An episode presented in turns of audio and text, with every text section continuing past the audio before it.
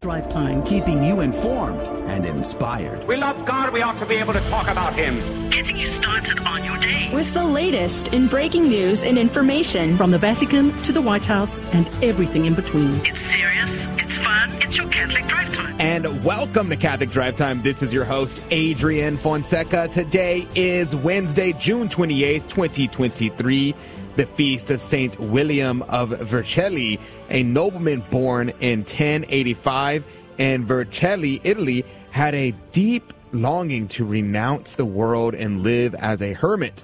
At a young age, he built a hermitage at Mont, at Mont Vergine, where his sanctity and miracles attracted numerous disciples. A community formed around him, and a church dedicated to Our Lady was erected on the site. An extraordinary phenomenon was observed at the monastery, and according to the rule, the monks were forbidden to consume meat, eggs, milk, and cheese. And whenever someone attempted to bring forbidden food into the monastery, storm clouds would appear in the sky and lightning from heaven would destroy the illicit items. Now, these events, which demonstrated God's desire for the traditions of penance and austerity upheld by St. William, highlight the beautiful harmony and contrasts of the Middle Ages. The Catholic, Church in that era not only fostered intellectual pursuits, but also emphasized manual labor and encouraged both active and contemplative lives. Upon St. William's death on June 25, 1142, his institution ceased to exist and the monastery was handed over to the Benedictines of Monte Cassino. In reverence to St. William, these Benedictine monks adopted the white habit of his order, displaying their love for tradition and their hope for the restoration of the order of St. William. From St. William's life, we can draw inspiration. We can emulate his unwavering trust in divine providence, even when he was excluded from his own order and we can aspire to possess the same wisdom and humility that he exhibited while advising the King of Naples. Saint William of Vercelli, pray for us. Happy Wednesday to you. Congratulations. You are halfway through the week. Can you believe it? It's already Wednesday. You uh, week is flying by super fast. I hope that you're having a blessed week so far. Joining us right now is our co-host Tito Edwards. Good morning to you, Tito. Good morning, Adrian. Yeah, it's Wednesday, Hump Day. It's great. Uh, what an you sound excited. Yeah, yeah. It's Wednesday. It's great. oh my, yeah. My, my, bad. I was just reading uh, the William and his austerity, Saint William. What what an inspiration! But uh, yeah, I, I, worked in the. It's been pretty hot the last couple of days, and I feel drained from it because I've been doing some uh, outdoor uh, shopping, trying to get fix up my lawn and, and do a little gardening. So I've been going a lot to Lowe's, Home Depot, those kind of places, and all that gardening stuff is not in the air conditioned warehouse; it's outdoors. So. Yeah, right now it's just not. It's such bad weather. In, it is in the Houston area, anyway. I don't know what it's like in elsewhere. I'd be curious. You know, it's funny. People always say uh, Houston is the only place where we um, will actually genuinely just sit down and talk about the weather because it's just like it's just so bad. the weather yeah. is not fun. Not a very fun situation that we find ourselves in. It's like it was like oh, I, like 100 degrees the other day and yes. I was just like this is ridiculous. I just don't want to be outside. So it's it's pretty rough. It's it's pretty rough. Not gonna lie. Kind of the heat drains you too it, just sucks the energy out of you, and you're like, oh, I'm done. I'm done for the day. So God bless uh, all the men who go out there and work in the sun and that are working on uh, construction and whatever else, um, whatever it is that you're doing uh, that's outdoors. God bless you, man. God bless you because that is a uh, that's that's real work right there. And getting your hands dirty and the sun on your back. Whoo-wee. May God bless your work. We definitely need more people to do things like that. I, I, could just imagine what it is in Alabama, the panhandle of Florida, uh, and, and the other parts of Texas. Goodness gracious. Yeah, I know. Can you like, imagine those uh, the weather? Like it was in San Antonio. The weather in San Antonio was really bad. Whenever we moved, whenever we went there for the march, I was like, "This is this is rough." But it was good. Praise be to God. Praise it's, be to God. It's good to be able to have those situations. So hopefully everybody's staying hydrated and shaded and staying cool, getting some air conditioning every once in a while, hop in the car and get that uh, air conditioning for a little bit. But definitely make sure you keep yourself safe. At 15 past the hour, we're going to be discussing a couple of things. A business, a business in California hires a fake priest to hear the confessions of employees. That's very concerning. The Knights of Columbus are hosting a mass at the Freemasons auditorium. What? That's weird.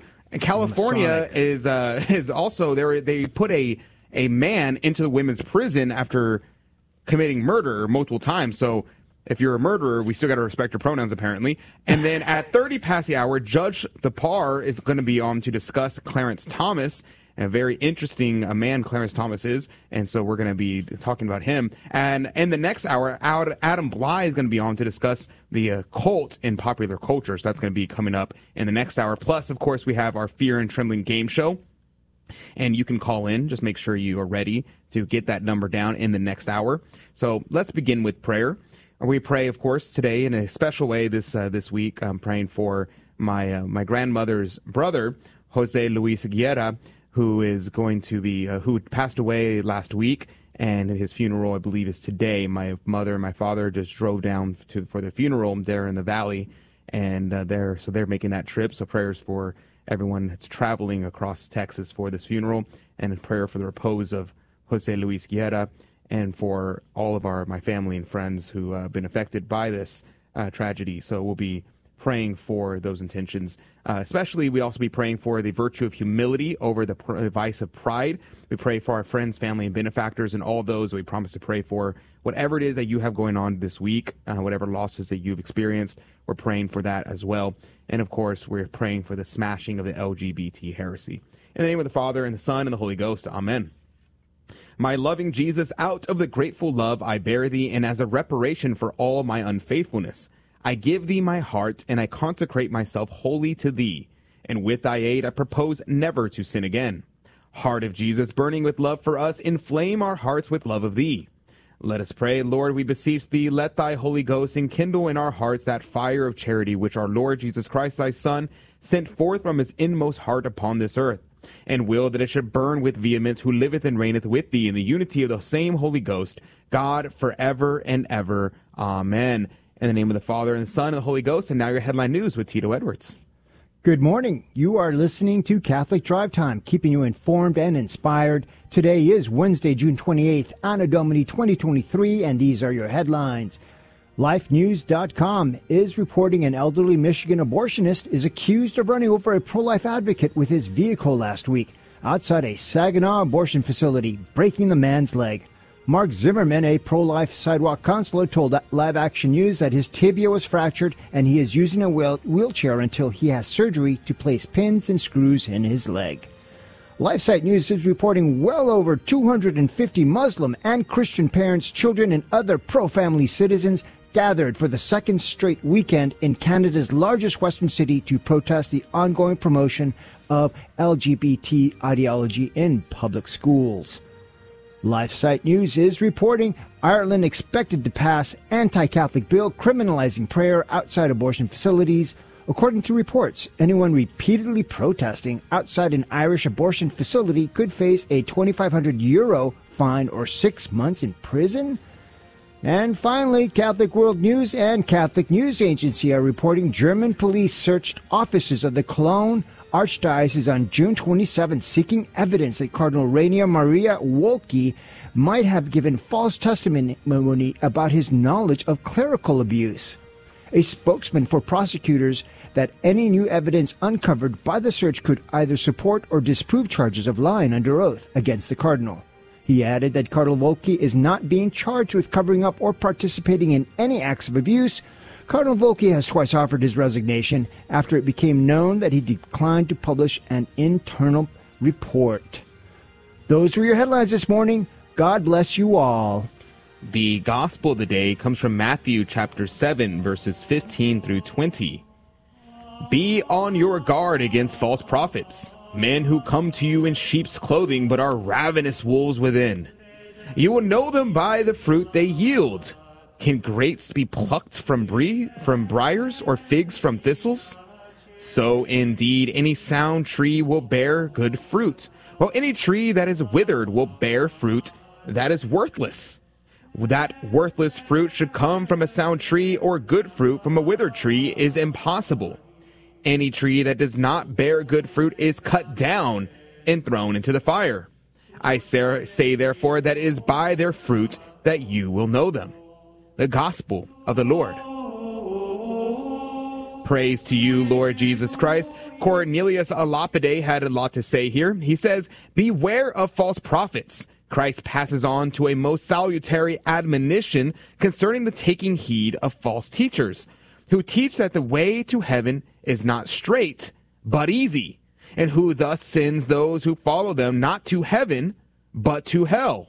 They teach that we need not fast nor go to confession, nor preserve virginity, nor religious vows. They allow all sorts of liberty to the flesh and take away all merit from good works.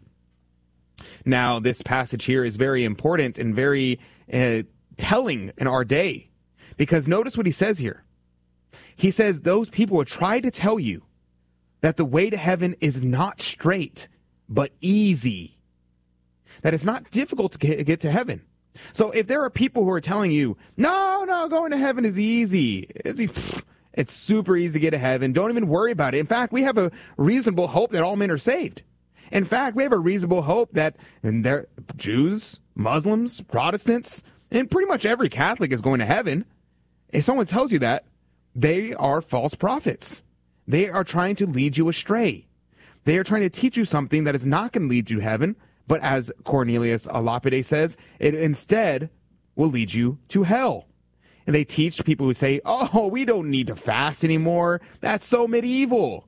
If they say, no, going to confession, no, we don't need to do that. Just confess directly to God. Oh, preserving virginity, ah, that's so outdated. We don't believe those things in the church anymore. All these things are false teachings. Now, the sheep's clothing which these wolves put on are to veil their errors and heresies. First, under the plea of liberty of conscience, by, and second, by quoting the texts of Scripture that serve to favor their heresies. Third, to the pretext of reforming the morals of the church, especially those of clergy and ecclesiastics. Fourth, by the simulation of meekness, simplicity, and piety. And fifth, by soft speeches and a garrulous eloquence by which they cover their wolfish ferocity. Now, notice these are five ways in which these people try to veil their errors. And notice what the what number one is the plea of liberty of conscience. Has anybody have you ever heard anyone say that before? Say things like, "Oh, you just got to follow your conscience." Well, if your conscience says you have to do X, and I guess you have to do it. And uh, what is about number two there? By quoting the text of Scripture to serve to favor their heresies. Have you ever heard a heretic quote Scripture in order to defend their heresies? Of course you did. Of course you have. They do it all the time. Another one, the third one he mentions here, the pretext of reforming the morals of the church, especially those of the clergy and ecclesiastics. Have you ever heard anyone saying, oh, well, maybe we need to have married priests? Oh, what if, what if we let women get ordained? Women have deacons, women priests. Oh, we need to allow uh, priests to have a more lax morality. They, we need to be buddy buddy with Father. These kind of reforming of the morals of the church. Saying, oh, contraception? Yeah, we're okay with that now. It's very, very interesting. And they say that it's a reform. We're not changing the church teaching, we're just getting up to date. And the fourth one here, by the simulation of meekness, simplicity, and piety. How many priests or religious that are wolves in sheep's clothing come off as very caring, very loving. They pretend to be very charitable. Oh yes, I'm I love these people. I, I, just want to be nice to people. We should just be nice to people. And they hide behind this simulacrum of meekness, simplicity, and piety, but really they are wolves. And then finally, by soft speeches and garrulous eloquence, by which they cover their wolfish ferocity. Now, this is very common. We see people who are heretics speak very well. what about the uh, mega church pastors? What about the Joel Osteens of the world who speak very well? They say things that tickle the ears, and yet they are wolves in sheep clothing, leading people far, far away from the truth. So let us uh, look at the teachings of these people. Let's see the, the morality of these people, because false doctrine and bad morals usually go together. So if we see one, who is a good chance there's a number two is following nearby. Walks like a duck. So we'll be right back with more right after this. Don't go anywhere. We're going to be talking about a, a Californian store hiring a actor to pretend to be a priest. Yikes. We'll be right back with more after this. Ladies and gentlemen, this is your captain speaking. We're currently cruising at 39,000 feet. We'll turn that seatbelt sign on for you and let you move about the cabin. Looks like we're about two hours and 10 minutes from landing. Plenty of time for you to share your Catholic faith with one another. Wouldn't it be great if everyone eagerly shared their faith? Why not start today? A friendly suggestion from Guadalupe Radio Network. This is Dale Ahlquist with a Chesterton Minute. Have you ever heard someone say, I accept some of the things the church teaches, but I could never embrace the entire creed because there are some things in it that I just don't have any use for? G.K. Chesterton says, You might as well say that there's a great many things in the Encyclopedia Britannica that you don't have any use for. The church, like the encyclopedia, is meant for everybody, and not just for you. It is meant for everybody, which just happens to include you. The Catholic Church is a combination of things that are nevertheless one thing. We cannot accept only part of it without rejecting all of it. Want more than a minute? Visit our website at www.chesterton.org. And welcome back to Catholic Drive Time. This is your host, Adrian Fonseca. It's so good to be on with you today. Now, this is a pretty wild story. It's almost a situation where you, you gotta gotta laugh or else you're gonna cry or or be infuriated. And this story made me incredibly angry when I was reading this. I'm just uh, kind of fuming reading this story. It's it's really despicable to see something like this. Uh, California taqueria chain fined $140,000 for hiring a fake priest to hear workplace confessions. This employer despicable attempt to retaliate against employees were intended to silence workers, said Regional Solicitor of Labor Mark Pilotin. Now, this is reported out of Timcast News. It says U.S. Department of Labor fined Che Garibaldi Incorporated. So if you ever heard of them, stay away from their business. They should get shut down. $140,000 after launching an investigation into the business in November of 2021. Now, I can't believe this happened in 2021 and I'm just now hearing about this. The company owns three Taqueria Garibaldi locations and hired someone to pose as a priest and, quote, get the sins, unquote, out of the staff members by offering confession during work hours. The person posing as a priest asked employees various questions about their workplace conduct, including whether they had ever stolen or if they had ever been late. The DOL called the fake priest plot, quote, among the most shameless, unquote, seen by federal wage and hour investigators, denouncing the scheme as an act of workplace intimidation and retribution. Under oath, an employee of Taqueria Garibaldi explained how the restaurant offered a supposed priest to hear their workplace sins, while other employees reported that a manager falsely claimed that immigration issues will be raised by the department investigation, said Mark Pilotin and the regional solicitor of labor in San Francisco. In a statement, this employer's despicable attempts to retaliate against employees were intended to silence workers, obstruct an investigation, and prevent the recovery of unpaid wages. Now, the story goes on, and he says that the Los Angeles Times obtained a sworn affidavit from a Taqueria Garibaldi server, Maria Para, who described her conversation with the fake priest as to be, quote, strange and unlike normal confession. Huh, no doubt. Yeah. He asked if I ever got pulled over for speeding, if I drank alcohol, or if I had stolen anything. The priest mostly had work related questions, which I thought was strange, Bada said. The priest asked if I had stolen anything at work, if I was late to my employment, if I did anything to harm my employer, and if I had any intentions toward my employment. Now, this is interesting because, generally speaking, the priests are not going to start interrogating you in the confessional. They're typically going to allow you to speak, and then they might ask clarifying questions about things you've brought up. Unless you explicitly say, Hey, Father, it's been a long time since my confession. Can you help walk me through an examination of conscience? A priest might be willing to help you there. But a priest rarely, very rarely is going to start asking you, Have you ever done X? Have you ever done Y? Have you ever done Z? He's not supposed to be accusing you. You are supposed to be accusing yourself. And the priest is supposed to help you make a good confession. And the way he helps you make a good confession is asking clarifying questions. So you say, Oh, I've stolen. Oh, well, how much was it worth? He's not going to ask you, Oh, where did you steal from? Oh, was, was it from your business? No, he's going to ask you, How much was it worth? Okay, you need to make restitution. Hey, that's what the priest will say. Now, obviously, depending on where you steal from, for instance, if you steal from the church, it actually becomes a graver matter and should be brought up in the confessional. But stealing from your store versus someone else's store, is those two things would be about on par, and so you wouldn't need to divulge every last detail of the sin. So that no priest will be asking you those kind of questions. Now, the fine includes a $70,000 of back pay wages, Good. as well as $70,000 of damages to 35 employees.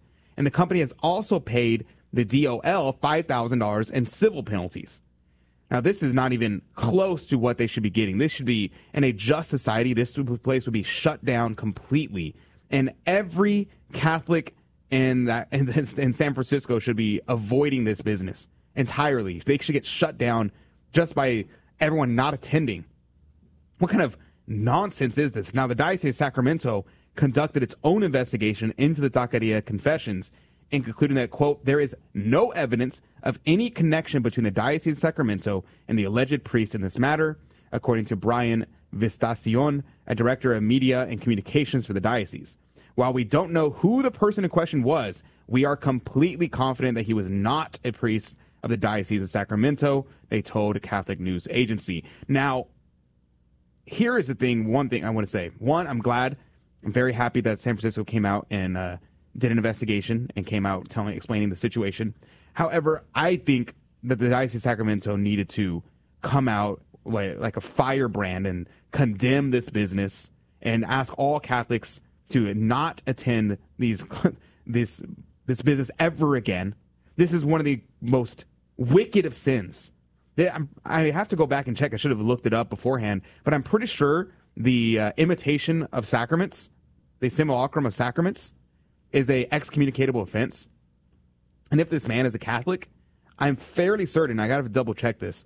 I'm fairly certain that he's automatically excommunicated for uh, imitating a priest and performing the sacraments and uh, uh, putting on an, a simulacrum of the of the sacraments. Has the Archdiocese issued any statement at all? Well, just the one I just read. Oh, okay. But other than that, I mean, the, I think they should go be much, much more forward. I'm Gotcha. glad they, they put out a statement saying that they they have investigated and that it's not a priest of the diocese, which is good. But I think that they need to just completely condemn these people. And honestly, if it's not an excommunicatable offense, I'm fairly certain it is. If you would look that up, that'd be great. But if uh, but if it's not, it definitely should be. And the priest and these man, these people involved should be excommunicated from the church. I just assume that they're Catholic because uh, a lot of people in, in California are Mexicans, they're Catholics, and so I think that's very uh, that's a, that's a big deal. That's a big deal. I don't know how why California keeps coming up in uh, in these headlines because uh, the next headline here is transgender triple murderer is sent to women's prison. Dana Rivers is behind bars with women in California.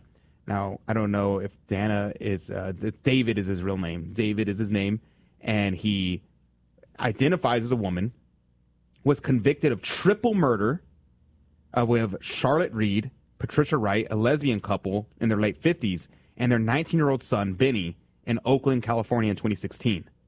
And this man was put in prison with other women, with women, not other women, with women. That's absurd. It's crazy to me that even whenever someone is the wickedest of people, somehow we are still required to respect their pronouns. We're still required to send them to these. How, what do you think a violent man is going to do in a women's prison? This is absurd. Just because you're in prison doesn't mean you lose every human right. You don't deserve, because you're in prison, to be locked in a room with a man, with a murderer. If this person is being sent to a women's prison, I pray that the women are in that prison are able to stay safe from this man. This is absurd. This is the craziest thing that we've seen. And this is not the first time we've seen this. We've seen this over and over and over again. And this happens all the time. But for some reason, every time it comes up, it always surprises me that no one is standing up. Where are the feminists at? Where are the women rights activists at? Where are they? I, this is a, actually one point where I would stand behind the feminist, where I would stand behind the women rights activist. I would be like, yes, this is actually a real women's issue. Instead, people are worried about the wage gap that doesn't exist. They're worried about uh, wanting to push women into the workforce whenever they'd be, whenever their the the proper role is being a, a mother, and they want to send them into the workforce. And yet, whenever there's a real women's issue, they want to say, no, no, we're gonna, we're not gonna touch that one because that's a hot topic. That's gonna offend people. People are gonna be mad about that. Very, very concerning, and this should be rejected entirely. And California is just, whew, it it really needs God. California needs Fatima, as what I say. Now, this last story here is um, very, very serious, and I'm sort of shocked that this is being allowed. The Knights of Columbus to host mass in Masonic Auditorium at International Peace Garden. Now, this is very concerning for a number of re- number of reasons, and not least of which is that the Knights of Columbus have been fighting for years saying that they are trying to distance themselves from the Freemasons because people were saying, oh, the Knights of Columbus are basically the Freemasons in the Catholic Church, which I don't believe at all. I don't think that's true at all. However, when they do things like this, how on earth are we supposed to say, yeah, that's um, that's definitely a case? That's definitely not true.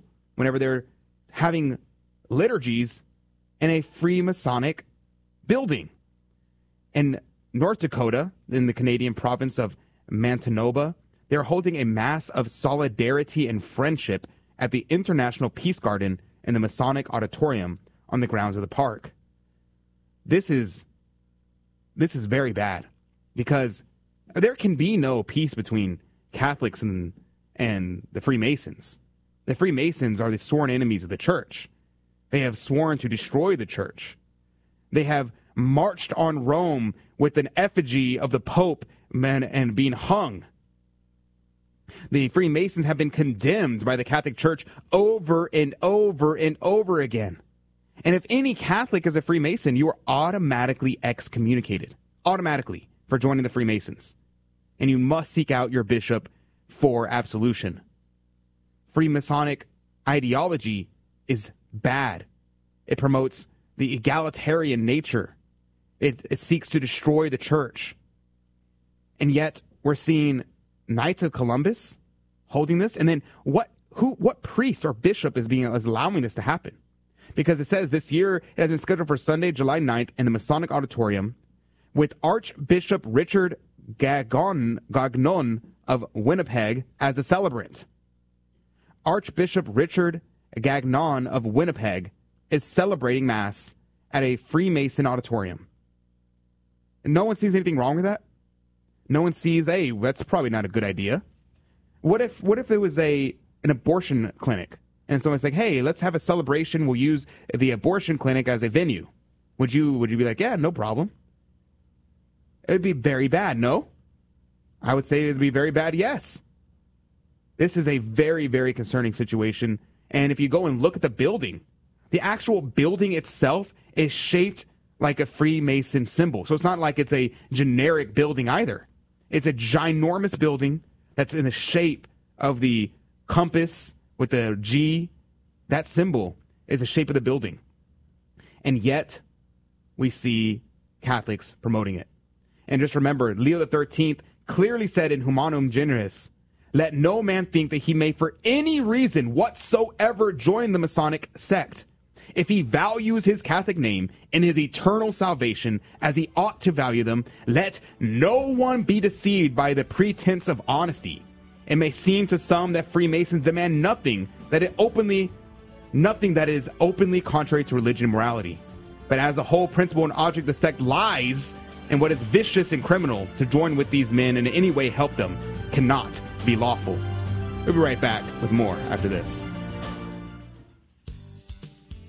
Hello, this is Steve Gleason with your one minute tool for Catholic evangelism. Here's the question for your non Catholic friend Is the Bible sufficient to answer all questions about Christian living and church life? Well, the answer is definitively no. There isn't agreement on scores of doctrinal issues, such as the effects of baptism, who can receive communion, once saved, always saved, abortion, or how about eligibility for marriage after divorce. So here's your three best friendship tools for Catholic evangelism. Number one, fruit analysis. Luther, Calvin, and Zwingli, who are the fathers of non Catholic Christianity, did not rid the unbiblical practices they despised, but instead turned out to be the progenitors of some 50 denominations and scores of divergent beliefs. Secondly, natural reason. Well, if the Bible alone is supposed to clarify all beliefs, the very fact that such division prevails is actually proof that an arbiter of doctrine is desperately needed. And thirdly, the golden twins. Sacred scripture and sacred tradition will always prevail as the foundation of all Christian truth, doctrines, and beliefs. Remember, identical twins come from one egg.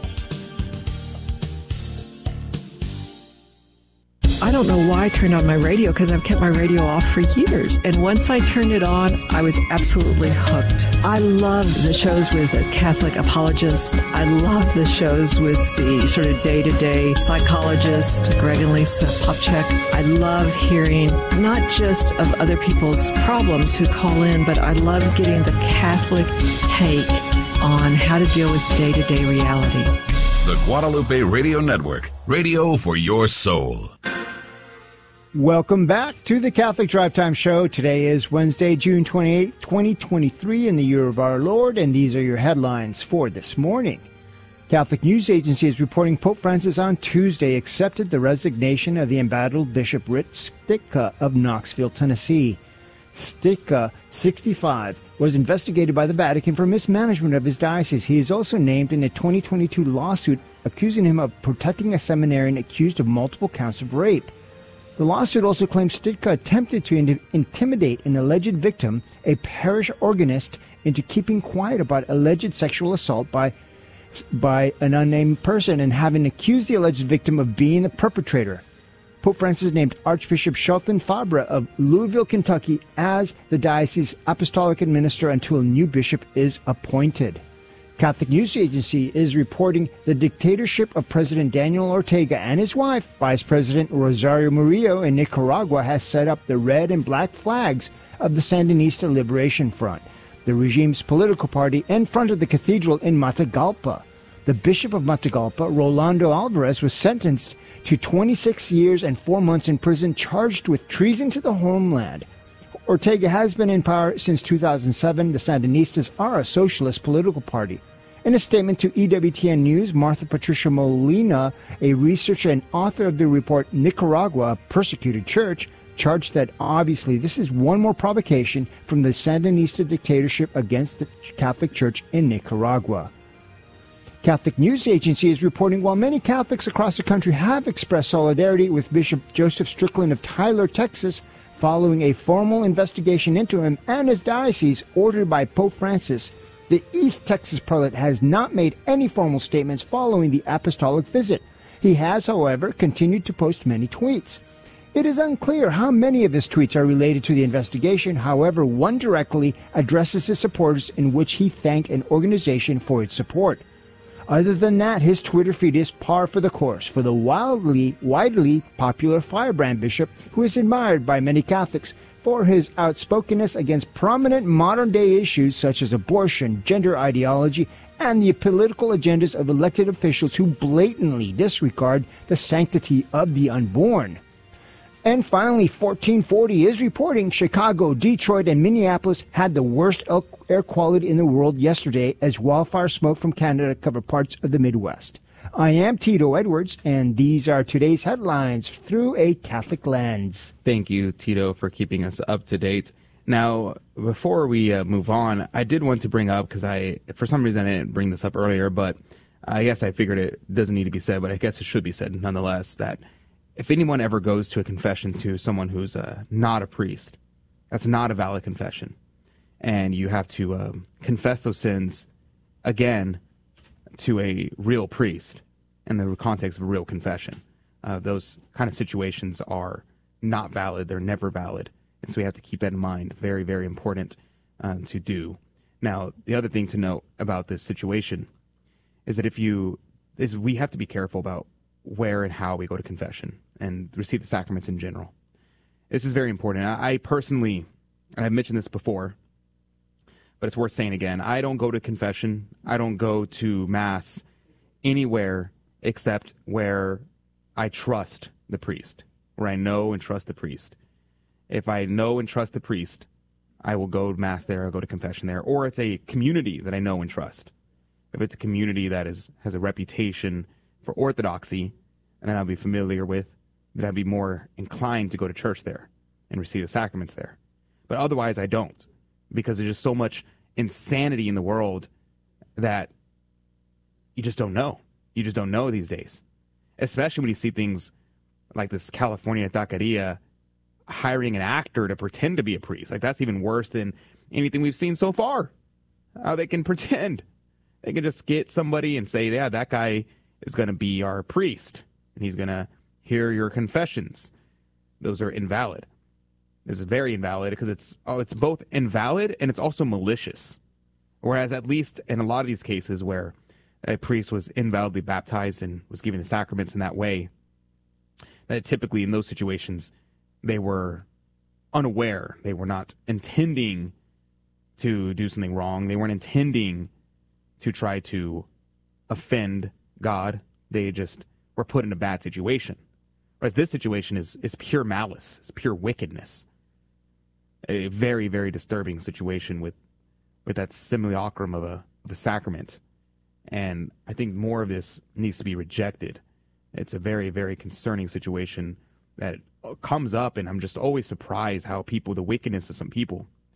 And the same thing with the, the Knights of Columbus. Um, Knights of Columbus allowing themselves to to do such something so wicked as to go in and have a, mass celebrated at a Freemason venue.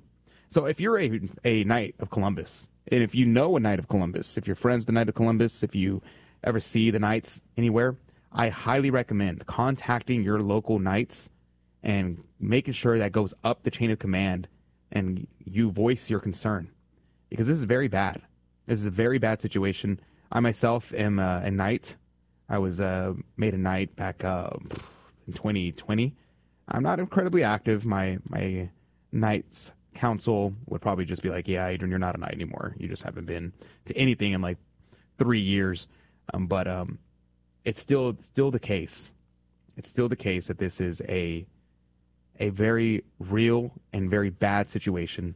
So make sure you reach out to your Knights of Columbus circle, your council, and have that moved up the chain of command so that people know that this is very, very bad and that Father Michael McGivney would be absolutely flabbergasted about something like this because he created the Knights of Columbus in direct opposition to the work of the Masons in America a very, very bad situation. So let's be Catholics. Let's be Catholics whole and entire. Let's not reject anything here. And let's pray for the conversion of these people who are doing such wicked actions. But let's also take action. Let's also go up and encourage our other our fellow Catholics to to be faithful because they won't be faithful unless unless they're pressured to a lot of people. But joining us right now via phone is his his honor Amul Thapar. I'm probably mispronouncing his name. I have to correct me. He's a judge in the U.S. Court of Appeals for the Sixth Circuit and the son of Indian immigrants. He grew up in Toledo, Iowa, Ohio, rather, not Iowa, Ohio, and graduated from Boston College and the University of California at Berkeley Law School. Uh, good morning to you, uh, Mr. Thapar. Well, thank you for having me. It's an honor to be on your show. Well, praise be to God. It's good to have you. Now, it's very interesting to me. You put out a book defending or kind of showing the that what who Clarence Thomas really is, and I thought it was interesting to me because I was actually talking to my mother during the Brett Kavanaugh situation, and she was like, "Yeah, it was crazy with the Clarence Thomas thing," and I realized that a lot of people were not woken up to the fact that people were lying about Clarence Thomas this whole time until the Brett Kavanaugh situation was so obviously a farce that people are like, oh, well, maybe they're lying about Clarence Thomas too. So let's start uh, with the with Clarence Thomas of who he is on his character. Uh, so tell me about this man. Yeah. so, as I talk about in the introduction to the book, Justice Thomas is a man of incredible character. And I think you see that just from the very first story I tell about Justice Thomas. In the book itself, I tell the stories of 12 cases. I think they captivate the reader. Everything from vouchers to um, parental rights and everything in between you can imagine. But what the introduction and conclusion are my own. And in the introduction, I tell a story of him walking out of daily mass. So he's a daily mass goer, and he's walking out of daily mass with a few of his law clerks who chose to go with him that day. And a homeless person comes running up to him saying, Justice, Justice, you're not going to believe. Uh, I, I have another petition for you. I have another petition for you. And the clerks brace and they reach for the justice just instinctively, right, to protect him and he shoos them away. And he goes to talk to the homeless man, and they can see he's animated, and he wants no one near him, and Justice Thomas and him are having a conversation. Then Justice Thomas walks back to the clerks and he says, You know, these are hard days for him. And they look at him and they say, Justice, what is this about? And he says, A few years ago, he was addicted to drugs and had, as a result, had a falling out with his mother. I counseled him to get clean, and about two years ago, he finally did. And then he reconciled with his mom. His mother recently passed away, and he struggled. And Justice Thomas is the type of person, and anyone that knows him, even his critics, if they know and meet him, they know he's the type of person that follows his faith to the final degree and that he treats all people, critic, friend, homeless person, people he meets in the RV parks when he travels the country, the same. Wow. And that that character shines through in his jurisprudence. Wow. We'll have to go to a quick break. When we come back, I think that's a great look at his character. And when we come back, I want to talk a little bit about his work on the courts and uh, share a little, few other stories about Clarence Thomas. We'll be right back with more right after this.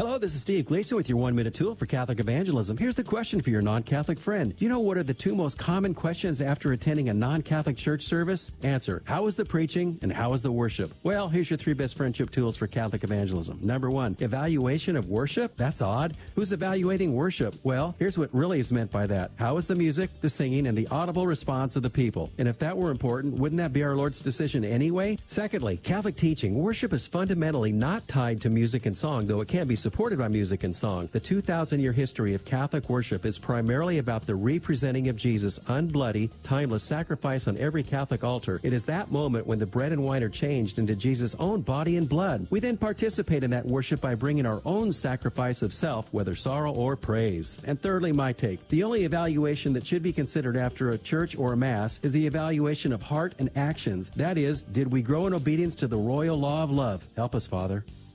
Hey, Donnie, in what gospel do we find the Hail Mary prayer? The Gospel of Luke. Do we worship Mary? No. What do we do? Ask her to pray for us. As parents, we're the primary educators of our Catholic faith to our children, and if you don't know your Catholic faith as well as you should, that's okay. Just tune in daily to the Guadalupe Radio Network by logging online to grnonline.com. The Guadalupe Radio Network. Listen, learn, love, and pass it on. And welcome back to Catholic Drive Time. This is your host, Adrian Fonseca. It's so good to be on with you today. We're discussing Justice Clarence Thomas. And it's very interesting to me because Clarence Thomas is so unique in the court because of his uh, his very logical and consistent mind is what I would say. And I think that's a very rare breed amongst just about anybody in our modern times. And so I'm very curious. Uh, joining us right now is his honor, the Honorable Amul Thapar, who's want to talk to us about a book that he just wrote defending Clarence Thomas, The People's Justice. Uh, good morning to you. Thank you for joining us. And tell me about the background about Clarence Thomas. I'm just kind of curious about how he kind of developed in an age where you're not really taught logic and you're not really taught how to be, how to think systematically in our modern world. What was his background in education like? Yeah, that's such a great question. So, as I talk about in the introduction, he grew up in Georgia, and his mom made $10 a week, and she couldn't afford to raise him and his brother. So, she gave a young Clarence Thomas and his brother to their grandfather to raise. And their grandfather was a man who raised children with an iron fist, but he knew something that Frederick Douglass said that will resonate, and you'll see if we talk about it later, resonates in his jurisprudence, which is education means emancipation. So although his grandfather was so poor they slept on a dirt floor, he saved every dime he had to send the boys to Catholic schools. And Justice Thomas, from kindergarten through eighth grade, went to a school run by nuns. And he credits that those formative years where nuns would whack him with a ruler if he was out of line. So they kept him in line, where education came first. There weren't any alternatives. In the segregated South, his grandfather viewed that as the critical key to Clarence Thomas, a young Clarence Thomas succeeding. And that's where his most important years, he credits those nuns with having such an important impact that he has been, and there are pictures upon pictures of him meeting with the nuns through the years. He never lost touch with them. Wow. Because they were so important to the formative years of his life. Oh, that's amazing. And what's Go ahead. What's interesting about about that is the reason I call him the people's justice is he never forgets people, even in his cases. And this formative things transfers to his vouchers case when the vouchers come in front of the Supreme Court. Now, that's really interesting, and I want to get into that in just a second. But I just wanted to, I just kind of sparked in my a thought in my head while you were talking about that is the fact that the I was reading this Dominican friar uh, from the 20th century, and I'm forgetting his name. I wish I could cite him, but he made a, a point that I thought that just kind of resonated in my head, and he said that the study of logic is the uneducated man's defense against the tyranny of experts. And I thought that was very telling because they used to be taught in schools by in a lot of the Catholic schools especially by the religious sisters uh, that the subject of logic even at the youngest ages and that's something that has almost been completely uprooted from the education system and it's even typically an optional course if you decide to get a bachelor degree in logic i mean in, in philosophy logic will be an optional course typically i think that's a very interesting situation but i want you to jump into that case yeah, so the case came out of Cleveland, and the schools were in such disrepair that 25 public school buildings had been condemned. And it's chapter two of the book. And the book takes you through the story of the district court condemning the buildings getting condemned, then the students complaining they didn't have toilet paper, they didn't have soap for their hands, they didn't have the basic necessities. The kids would come home miserable. and the book traces the chapter of the politicians and Governor Voinovich, who was the mayor of Cleveland and turned the city around, but his one regret was not fixing the schools. And so he becomes governor, and he teams up with Bill Batchelder, the Speaker of the House, and Patrick Sweeney, the leading Democrat, even supported the voucher bill. They go, Bill Batchelder, who's known as in Ohio affectionately as the godfather of vouchers, goes to Cleveland and meets with the city council because he knows he needs local support, especially to overcome the resistance he's going to meet from the teachers unions. And so as he meets with the city council, and the book talks about these amazing people he met and their backgrounds. And one of them's this woman, Fannie Lewis, who I fell in love with because she was from the highest crime ward. And the quote I include in the book about her, and I include her entire background, and I think your listeners will enjoy reading about her. But the, the quote I include about her is no one could jump her. She was the safest person in the highest crime ward. No one could jump her because if they did, she'd call their mother because she made it a point to know everyone.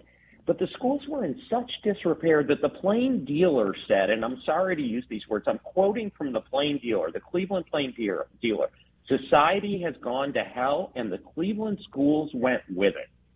15 years worth of school superintendents arrive in Cleveland to announce that a whole generation of children has been lost. Hmm. And so what happens?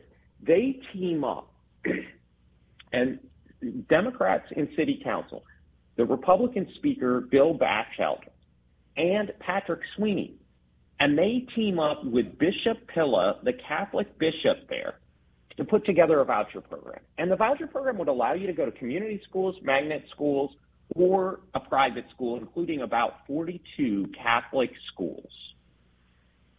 And then they get the program in place. The students take overwhelming support of it. When Patrick Sweeney, the leading Democrat who happens to be from uh, Ohio, Cleveland, is criticized, he says he had really harsh words. As I quote in the book, he said, they, these people who complain never send their children to public schools, but come out four square against vouchers. People who have an opportunity to write a check have a voucher in their pocket. What they don't want are children who are in this neighborhood and in the inner city to have a checkbook. Hmm. This case, the district court suspends the program mid school year. The students are ordered basically to go back to the public school, and the and the, the chapter goes through the drama of this in the book, The People's Justice. But what happens? Bishop Pilla, another hero. There's so many heroes in this chapter, it's going to blow you away. Bishop Pilla steps up and says, We don't have a lot of money being an inner city, basically, diocese, but we are going to fund ourselves all of these kids who have vouchers until they get it right. Wow. This case goes all the way to the Supreme Court. Do you want me to tell you what happens or? Oh, for sure. It's, it's, let's wrap that story up. Don't leave us uh, in suspense. Okay. all right. Well, and there's an incredible story about who argued it, and I'm going to leave that for another day. But I'm going to tell you what happened is the court upheld the voucher program, the first in its kind. I think your listeners will find this interesting. Justice Thomas, who's been criticized, right, is favoring the rich over the poor, the strong over the weak, uh, being a traitor to his race, points out this. The promise of Brown v. Board, he says this, it is doubtful that any child may reasonably expected to succeed in life if he is denied an opportunity to an education. Yet in America, mm. Justice Thomas wrote, urban children have been forced into a system that continually fails them. And then he talked about the tragic irony that would exist if people converted the Establishment Clause into a document that deny children the right to a satisfactory education. And then he, I'm quoting him again, at the time of the, re, at the time of Reconstruction, blacks considered public education a matter of personal liberation and a necessary function of a free society. A century and a half later, the prom- promise of public school education has failed poor inner city black kids. Mm. And then he uses the quote, education means emancipation. And he says, no, and he's quoting Frederick Douglass, who gave him the last word in his separate writing. And he said, no greater benefit can be bestowed upon a long benighted people than giving to them as we are here earnestly this day in endeavoring to do the means of an education. Wow. Yeah, that's amazing. That is so true. I think that that cannot be overstated. Well, what, what he just uh, what you just quoted there, and unfortunately, this kind of brings us into a really great point. Um, but unfortunately, this has to be brought up anytime Clarence Thomas is brought up. Is the question of identity politics, of affirmative action, and of this whole idea of Clarence Thomas being a a race traitor and all these things. It's a very unfortunate situation because Clarence Thomas is a absolute brilliant mind on his own, and he has to be dragged into the topic of identity politics. However, I think it's good uh, that he stands against such uh, some silly ideologies. Tell me about this. Yeah, so chapter three talks about, and we're going to learn more this week, and I, I don't want to get too far down this road, but chapter three talks about affirmative action. And it's about the Michigan case that is currently being considered at the court. And it walks through, I think the important thing that Justice Thomas never lose sight of he didn't lose sight of, and there's a Twitter site, by the way, for the book. It's at uh, CT Kant Stories, but if you if they put in the People's Justice, they'll find it. And what's included in there is the backdrop is the picture of the Cleveland parents, a picture of them at the Supreme Court saying we need vouchers for our kids. In fact, the success of the program was remarkable. All of that's in the book. It will give all your listeners ammunition. The third chapter talks about affirmative action, and I'll make just two quick points so that I don't go on forever on this because I could. Is one, Justice Thomas used this quote in another case, and he said, and it's amazing to me, he said, that the courts assume that anything that is predominantly black is inferior. In other words, he's saying to the court, we don't need your help, to quote Frederick Douglass. And the name of the chapter is Do Nothing with Us, which is a quote Justice Thomas uses in the affirmative action case, again quoting Frederick Douglass. The other thing, two other things he points out that are really, really important, although there's, I could tell you there's 20 things and we could spend an hour talking about this in that chapter. But two critical things he points out is one, the chapter follows the voucher chapter because he points out you need to give kids a good K through 12 education. If you do that, they'll be able to compete without discrimination. And the second thing he points out is when you lower the standards for one race, it's the soft bigotry of lower expectations. And so what happens? He says here the LSAT required for whites and Asians is one score, and for blacks and Hispanics is another score. And what he says is what kids do, and we all know this, everyone that has kids knows this. If you set the bar at place A, they'll accomplish A. If you set it at a higher place, they'll accomplish place B. Wow. And I'm very Go sorry, ahead. Your Honor. I'm very sorry. We're just about out of time. I had to, I'm I'm gonna we're gonna have to have you back on because I am very very inspired by uh, what you're telling me about Clarence Thomas, and I think other people will be as well. But God bless you, and we'll hope to have you back on in the future. thanks. I hope they get the book, The People's Justice. The People's Justice, published by Regnery. God bless you. God love you. We'll be back in just a minute.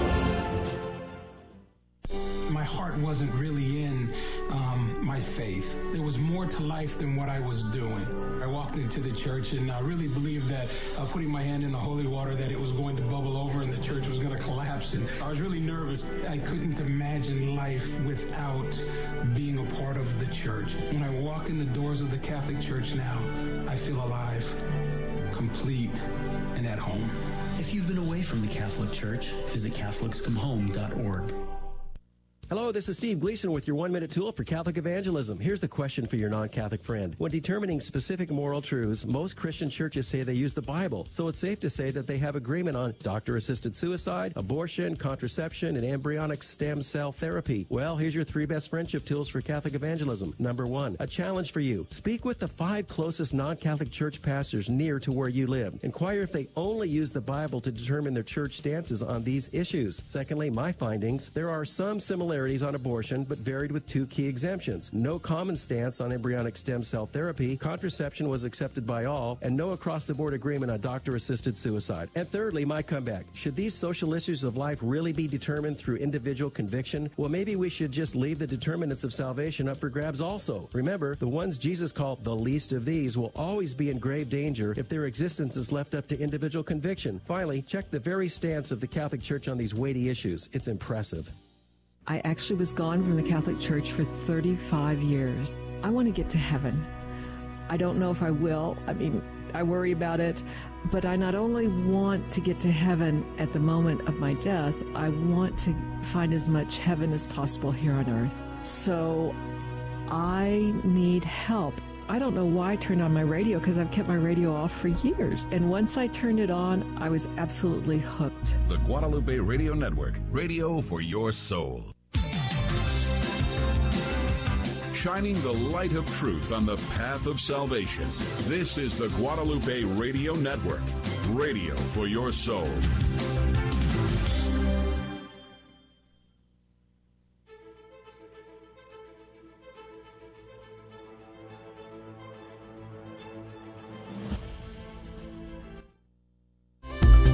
Hi, I'm Kelly from Benedictine College. You're listening to AM 1430. KSHJ Houston, part of the Guadalupe Radio Network. Radio for your soul. Thomas is such an inspiring man. I'm very impressed by his background, by his devotion to his faith, and by his consistency of mind. That's such a rare, rare thing to see. Yes. Is consistency of mind, having able to think systematically, have an ordered mind. Thank it's very good. Yeah. It's very good. Logic and and and uh, reason are very strong within him. I, I was wondering if he took any of those rhetoric classes or logic classes growing up, unless he's self-educated in that aspect. Because most of us are rare, er, rarely ever get to that subject at all in high school. Yeah, they don't teach the uh, these things in school too much anymore. Nope. But he did grow up in what the 40s, 50s, I believe, and so he uh, he would have got that uh, classic Catholic education back then. That's true. Uh, so That's true. Very, very impressed. But joining us right now is Adam Blai. He's the host or co-host of the Spirit World that airs across the Guadalupe Radio Network and EWTN every Saturday at 10 a.m. Central. Good morning to you, Mr. Blai. Good morning, Adrian. How are you doing? I'm doing well. Praise be to God. It's very good to be here. It's the sun's rising, and every time I see the sun rise, I think of the rising of the Son of God. So it's a good day. It's a good day. Praise be to God. Now, I was thinking of this yesterday. I was t- contemplating um, different topics in regards to the, the the spirit world, and one thing that kind of just kept on eating away at me was uh, the so much of the pop culture and related to the occult. And I think a lot of times, I mean, there's the explicit ones, like, I mean, there's Megan Fox coming out and saying that she is a witch and that she drinks the blood of her boyfriend and these things like that. Now, that's very explicit and very bad. But I think a lot of it is very subtle things like doing things like yoga, things with crystals, things like manifestation, and things like that. And that's kind of the more of the gear I wanted to bring up today. So let's, uh, jump into that topic. What have you seen in regards to this kind of soft pedaling occultism in popular culture? Yeah, um, I think there's two issues. One is we don't catechize the youth much anymore about why these things are a problem. I think a lot of people vaguely understand that, you know, Ouija boards are bad and witchcraft is bad, and they understand it in a vague way, but maybe not specifically why the Bible forbids those things. And then there's things like yoga that we have, it's become, I think, somewhat ingrained in our culture and normalized to the point where it's, I think it's seen as a good even by uh, a lot of Catholics. The, the issue there is these are worship postures for Hindu gods. And, you know, depending on the branch of yoga that you're in, the intent is to awaken a spirit in your body, the Kundalini spirit, that will then cause involuntary body motions and animal like vocalizations and other things. And, and people might say, like, well, I'm not into that spiritual end of the swimming pool with yoga. I'm just doing the physical exercises. But the problem is, almost inevitably, somebody's going to come around and start talking about mantras or projecting energy meditations. And it's going to become more and more kind of esoteric and metaphysical. And you're going to often end up in that deeper end of the swimming pool eventually. So, and and I'm not just saying this as like a um, armchair quarterback on this. We we've had cases of people that were deeply involved in yoga, not originally from here in the states, but from India, uh, that were you know born and raised in it, and and came here to the states and had issues in life and got away from that and, and ended up entering the church. So I've been debriefed by people that are deeply involved in the real yoga as opposed to, you know, the shopping center, you know, place with just the physical exercises. So it, there's there's a lot of layers to this, Adrian, but but it's a real issue. And I think the main one is we need to catechize more. And that's kind of the point of, of the radio show that Deb and I are trying to do. Absolutely. It's very good that you're doing this. And for those who are unaware, I'm pretty sure most people would be aware, but for those who are unaware, that Adam Blai, he works for the Diocese of Pittsburgh and he is a Peritus, a Catholic Church decreed expert on religious demonology and exorcism.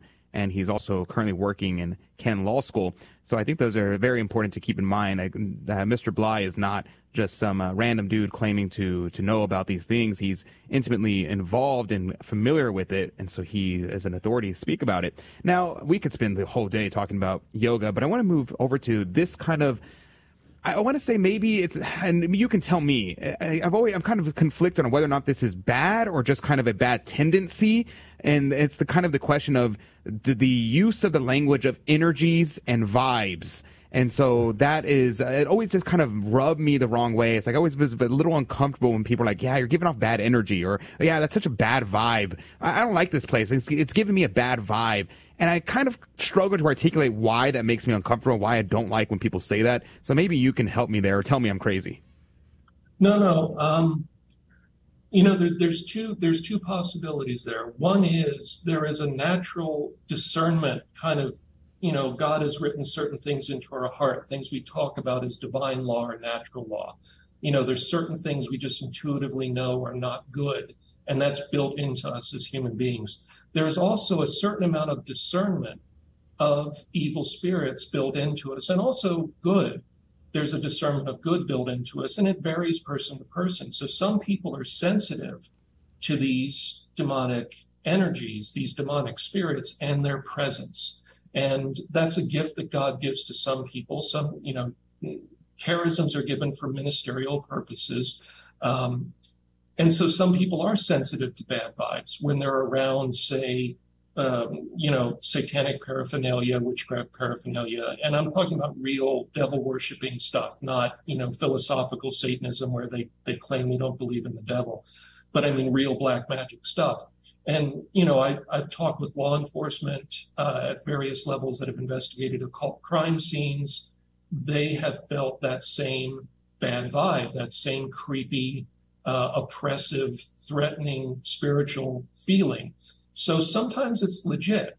Um, now, where it becomes a problem is when people want to increase that sense that what they would call as a psychic sensitivity or opening the third eye or other occult practices to become aware of the spiritual in an unhealthy way for selfish reasons. You know, I mentioned charisms are for ministry. God gives them for ministry for something good. There's people that want to get that sensitivity because they want power over other people. They want inside information about situations, places, and people. And so when you get involved in that stuff, which usually leads down the road to astral projection, where they think they can leave their body and spy on other people and situations, you know, you start down that road of I've got superpowers hmm. and I get those superpowers from the dark side. I cut deals to get them. When you're cutting deals to get things and you're you're you're owe something to these spirits, that's your clue that, you know, you you've entered into a destructive relationship. Wow. Yeah, that's that's very interesting, and I and I can imagine uh, those things kind of appearing to happen to them, and sort of like a, a demon because they can have the swiftness of movement. They can go and see other things, then report back to you and make you think that you're being astrally projected or something like that. I can imagine that being very easily the case. Now, you mentioned something there at the beginning of your response about how many people think that Satanism is uh, atheistic, that it's not real, that it's just a a lot of people just trying to trying to grind Christians' gears. And I actually recently was talking to a friend of mine who was told this, and they were like, "Yeah, I was." Uh, one of my friends was telling me, "Yeah, these Satanists, they're not even real. They're just trying to provoke outrage." And uh, is this really the case? Are Satanism is it a real thing? And what do we talk about when we when we mention Satanism? Well, I think there's two versions of it.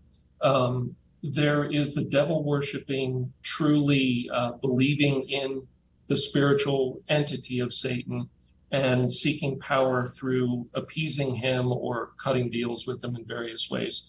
And uh, that goes back forever, but certainly here in the United States really goes back to the 60s where it became mainstream.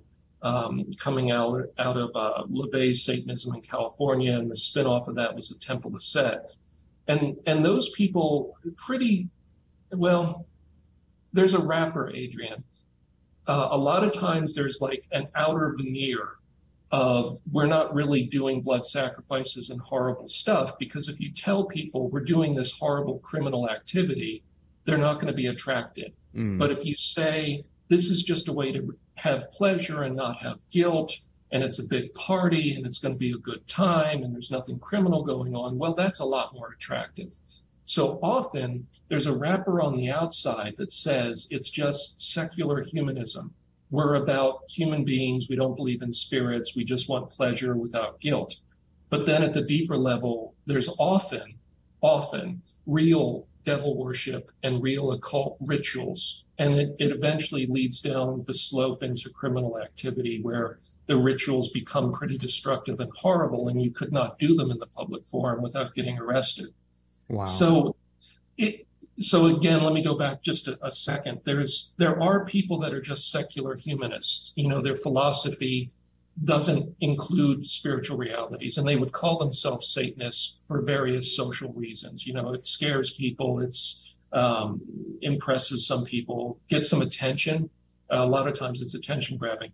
But I would say, you know, my guess is the bulk of the people that are seriously committed to this and are claiming to just be secular humanists are actually devil worshippers.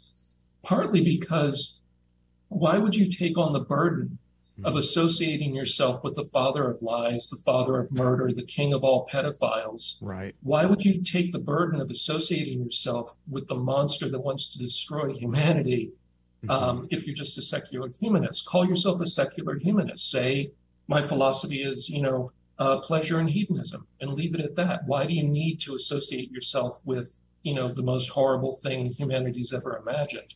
Yeah. Um, it's a reality. I'm not saying he's imaginary, mm-hmm. but our imagination of what Satan is like is limited. Mm-hmm. We don't we don't have the ability to fully understand him, just like we don't have the ability to fully understand Jesus or God in right. our human state. If we get to the beatific vision, we'd have a greater understanding of God, but right now we have a limited human understanding.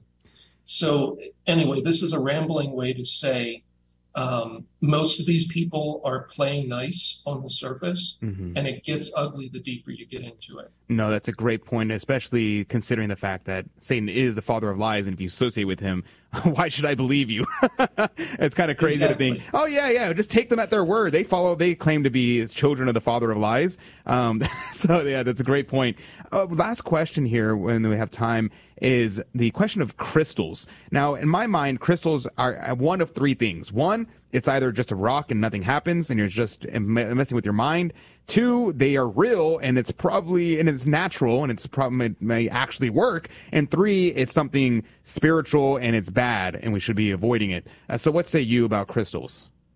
Well, I would actually start at level zero, and that is so you described three levels there. I would, I would take it back to level zero and say, anytime you put faith and hope in an object other than God, that's idolatry. Mm. So whether this crystal is cursed or not, you have broken your friendship with God and said, I don't trust you. I'm going to put my faith and hope in this rock. And so you violated the first commandment before you've even passed zero to get to one and even be concerned about whether it's cursed or not. Now, if you bought it from a new age shop, probably some ritual's been done over it. You've got that extra layer of issues. And if, by the way, if you bring something home and weird stuff starts happening in the house and flying around and noises and you can't debunk it, try getting the thing back out of the house and see if it stops. That would be a clue that it has a spirit attached to it. Um, but the more important issue is your relationship with God. And if you violate the first commandment by saying, This rock is my source of uh, relief and happiness and power and whatever else, uh, you've, you've said to God, I don't trust you. And so that's the more important part of that issue. Wow. That's a great, yeah, that's a great concise answer. Yeah. Unfortunately, that's about all the time we have. So if people want to hear more, because we barely get to talk like for 10 minutes, um, but you can hear Adam and Debbie every single Saturday at 10 a.m. across the Guadalupe Radio Network and EWTN with the Spirit World. Uh, but where can people stay connected with you, Mr. Blai? Well, I have a website for the public called religiousdemonology.com, and that has a lot of basic information for the public. Um, and then the Spirit World has a Facebook page where we receive questions that we could um, possibly address on air.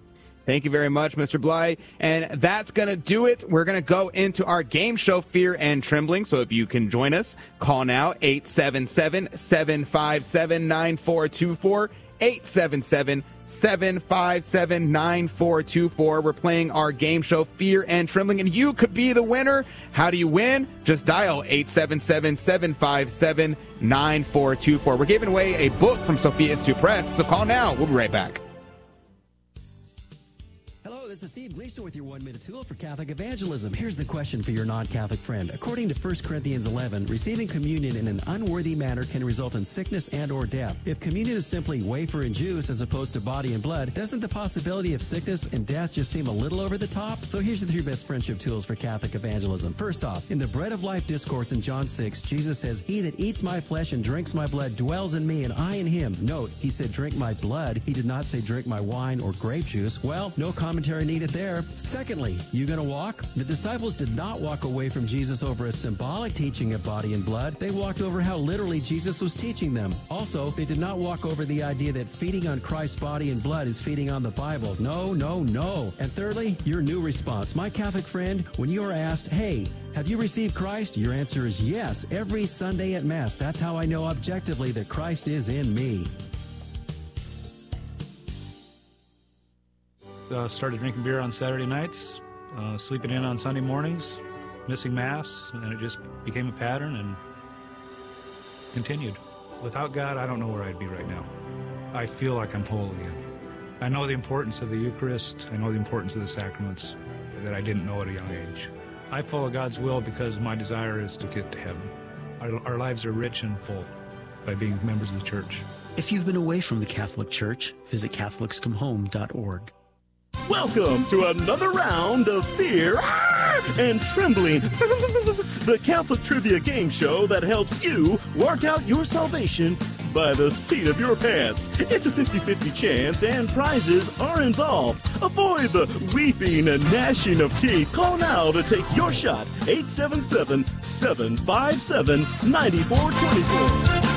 877 757 9424. 877 757 9424. That's number to call to be part of our game show, Fear and Trembling, where we give out prizes and you could win. 877 757 9424. We always take the first caller. Whoever calls in first will be the contestant and have an opportunity to win the prize this week.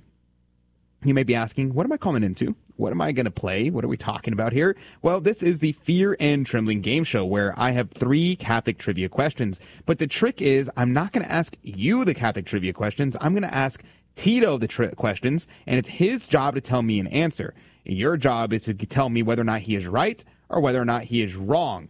And so that means that even if you just guess, if you don't know the answer at all and you're just guessing, that gives you a 50 50 chance of getting the answer correct. And so how do you play? You just have to call in 877 7 877 757 9424. One more time since I messed that number up.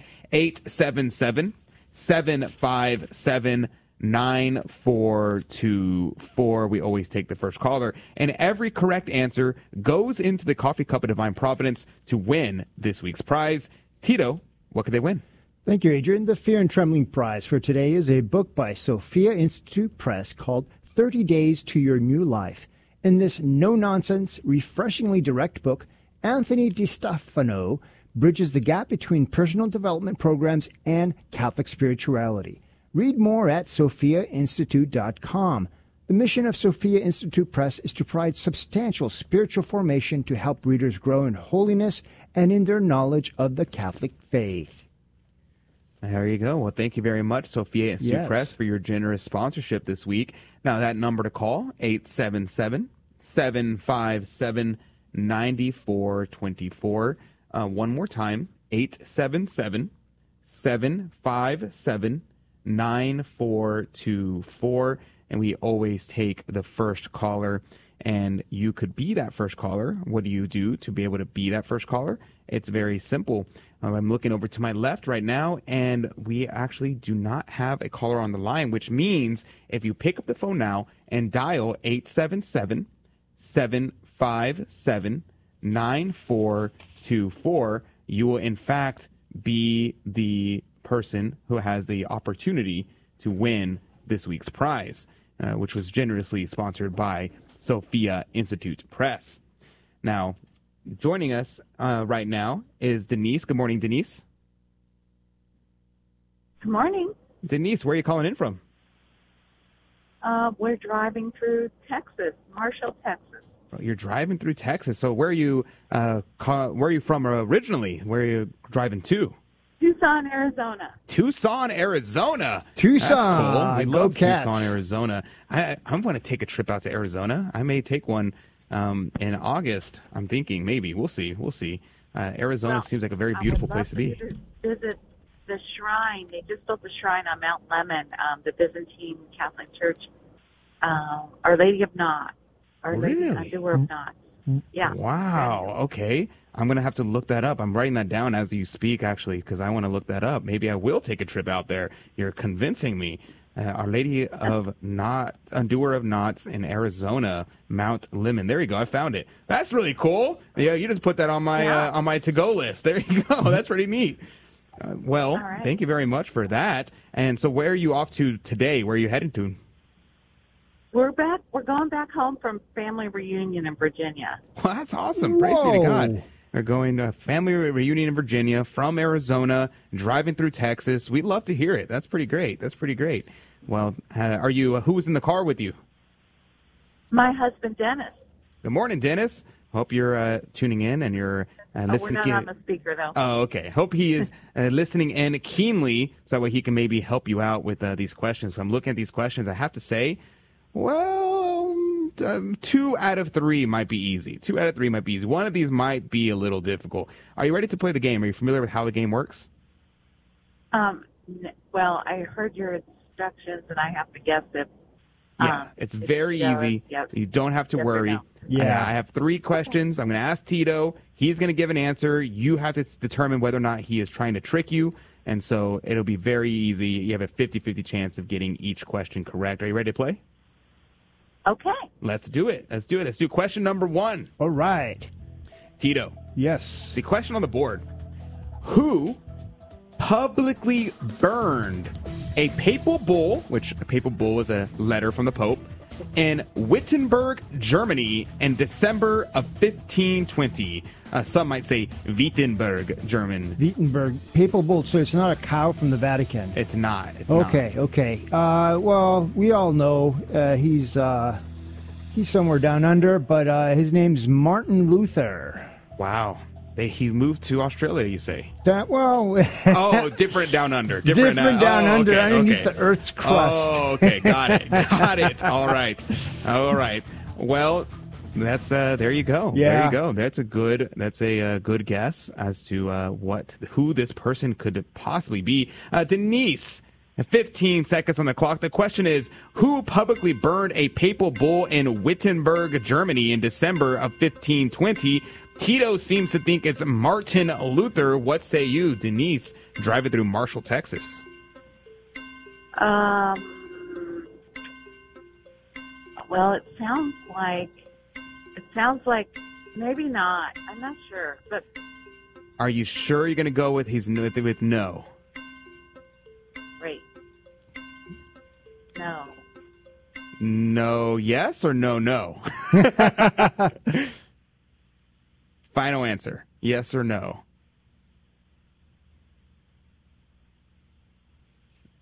Denise? Hello, Denise. Huh. Let's see. Well, Denise uh, No, is still on the line. Yeah, she's still I on can the see her line. on the line there, but uh, she dropped off. Maybe she hit through a, a rough patch in Marshall, Texas. But um, we're gonna go with that. She has uh, decided to say yes. I'm gonna say that she says yes. That's that's what I'm going with. Okay. Which is in fact correct. Correct. That is Yes. in fact correct. It Yes. is in fact Martin Luther. Uh, Yeah. Denise, if you can hear us, um, maybe hang up and, and call back that number Yeah. 877-757-9424 is the number. So if you want to call us back, you are welcome to do so. Uh, but I think we uh, we still kind of have you on the line, Yeah, but we- we can't hear you speak at the moment. So if you want to, you're welcome to uh, hop off and hop back on, or perhaps we can um, can give her a call back and Ma- drop her up the line and, and give her a, a, a ring and see if we can get her back on in the and within the next couple minutes while we're still trying to play the game here. So that happens occasionally. We are uh, working on that problem, getting her reconnected. But uh, thank you very much. I, I'm going to say, yeah, the Martin Luther. Well, who knows if uh, if he's in hell? I think you could uh, reasonably say that uh, he certainly lived a life that would uh, land somebody in hell. You know, destroying the church, um, causing great schism in the world, and promoting bad ideologies and morality. Yeah, that, I would I would argue that that would be not ideal. Uh, Denise, can you hear me? Yes. Hi. There you go. You're back. You're back. We uh, were struggling to hear you there for a second. Uh, let's jump into the second question. We're uh, running low on time now, but uh, I think you're going to be able to get these right. We gave you the first one. We I assume that you decided yes, Martin Luther was the correct answer. But let's jump into question number two, Okay. Tito. The question is very easy. This is a very Mhm. easy question. The question is, what is mortification? Oh, goodness gracious, yeah. Uh, when, uh, as Taylor says, when he's adulting, got a book, got a, a house. So when the mortgage on the parish church expires. When the mortgage on the parish church expires. Yeah. All right, Denise, 15 seconds on the clock. The question is, what is mortification? Well, I think Tito heard mortgageification, and he said, when the mortgage on the parish church expires, what say you, Denise? Well, that was a funny answer, but I say no. She says no, probably not right. That is correct. Correct. It is not when the mortgage of the parish church expires. In fact, it's acts of self discipline, including prayer, hardship, austerities, and penance. So you're two for two so far. Yep. I'm looking at this. And the third question here, I think you're going to be able to get this one too. So are you ready for question number three? All right. Let's do it. Let's do it. Question number three, Tito. Okay. What is the term for the square cloth which the priest uses to cover the chalice? And he matches it, the material and designs of the vestments. Okay, so it's a, a square cloth, it's a chalice, and it's covered, chalice veil. Yeah, that's pretty on the nose. Yep. Yeah, it's a covering the chalice. Yep. And so it's veiling veil. it, and it's Mhm. on the chalice, so it's a chalice veil. Okay, I see what you're going with. I see how As, what you're as thinking opposed is. to a chalice mantilla. Right, that makes sense. Uh, Denise, 15 seconds on the clock. What is the term for the square cloth which the priest uses to cover the chalice and matches the material and designs of the vestments? Whew, that's a long question. Uh, Tito seems to think it's chalice veil. What say you? Is he right or is he wrong? Um, I think it's something else, but I don't remember the name, so I have to say no. She's going to go with no. Oh, Denise, that one is uh, in fact correct. It is the chalice veil is the correct answer. But don't worry, Denise. You got two out of three. You got two out of three. The Good chalice job. veil is a square cloth that covers the chalice. But you uh, you did pretty good. You did pretty good, all things considered. Uh, despite the phone problems, we were able to uh, still get you in the coffee cup of Divine Providence twice to win this week's prize. So congratulations. All right, thank you so much. Well, absolutely. Well, make sure you stay on the line. We're going to put you on hold, and Tito's going to go and get your contact information. So if we draw your name on Friday, we can able to send you the prize from Sophia Institute. But God bless you. God love you. And have a safe trip home. All right, thank you guys. Absolutely. I'll put you on hold. And that's going to do it for the radio side. We're going to be heading into our after show. You can join us on YouTube. I don't know where else you could join us because um, there apparently we're having issues on our streaming platforms, which we got to get that nailed out. So we'll see you back 6 a.m. Central, 7 Eastern across the Guadalupe Radio Network, or we'll see you back on the after show if you can find us. Uh, check us out and see if you can uh, hunt us down, and we'd love to interact with you directly. Um, God bless you, God love you, and we'll see you very soon.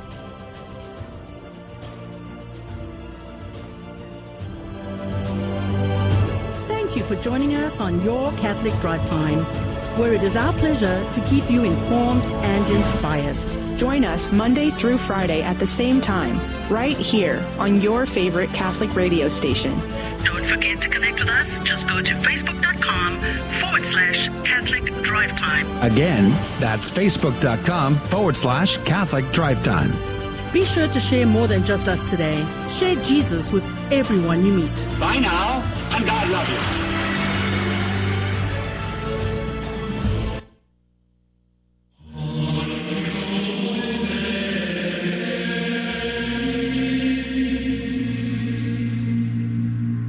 The Guadalupe Radio Network now brings you the Holy Sacrifice of the Mass from the chapel at Our Lady of Corpus Christi in Corpus Christi, Texas. The Holy Mass, live from Our Lady of Corpus Christi, home of the SALT community. For more information, visit salt.net or ourladyofcorpuschristi.org. Today we celebrate Wednesday of the 12th week in Ordinary Time, the memorial of St. Irenaeus. This holy sacrifice of the Mass is being offered for all those listening in on the Guadalupe Radio Network and all of our online viewers.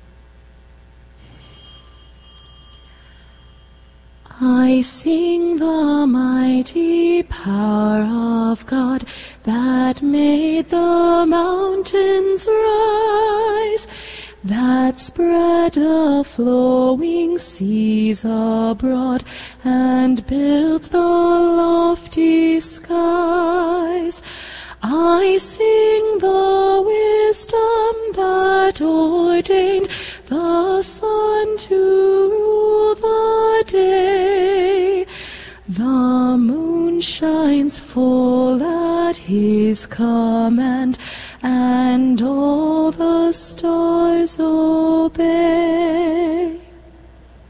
In the name of the Father, and the Son, and the Holy Spirit. Amen. The grace of our Lord Jesus Christ, the love of God, and the communion of the Holy Spirit be with you all. And with your spirit. Let us acknowledge our sins and so prepare ourselves to celebrate the sacred mysteries.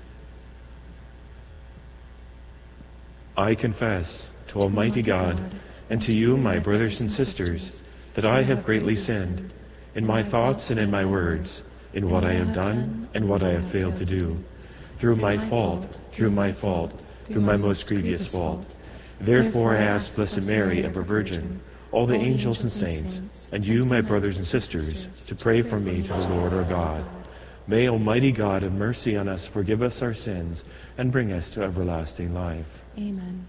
Lord, have mercy. Lord, have mercy. Christ, have mercy. Christ, have mercy. Lord, have mercy. Lord, have mercy. Let us pray.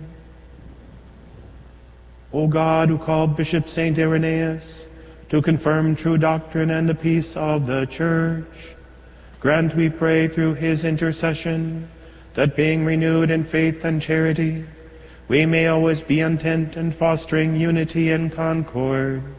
Through our Lord Jesus Christ, your Son, who lives and reigns with you in the unity of the Holy Spirit, God forever and ever. Amen.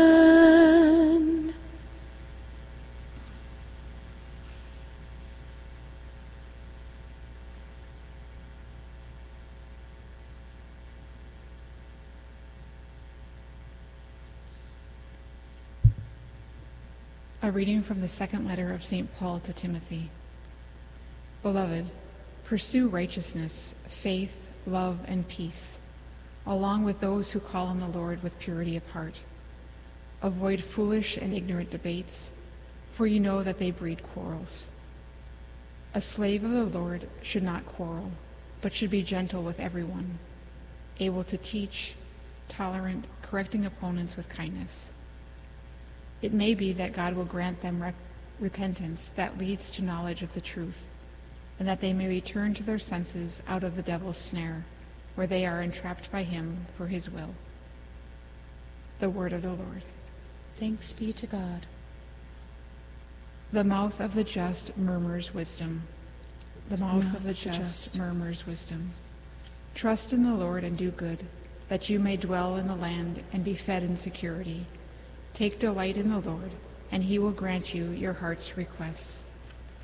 The, mouth of the just murmurs wisdom. Commit to the Lord your way. Trust in him, and he will act. He will da- make justice dawn for you like the light. Bright as the noonday shall be your vindication. The mouth, of, the just murmurs wisdom.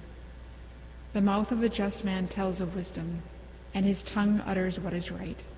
The law of his God is in his heart, and his steps do not falter. The mouth, the mouth of, the just learns wisdom. wisdom. Alleluia, alleluia, alleluia.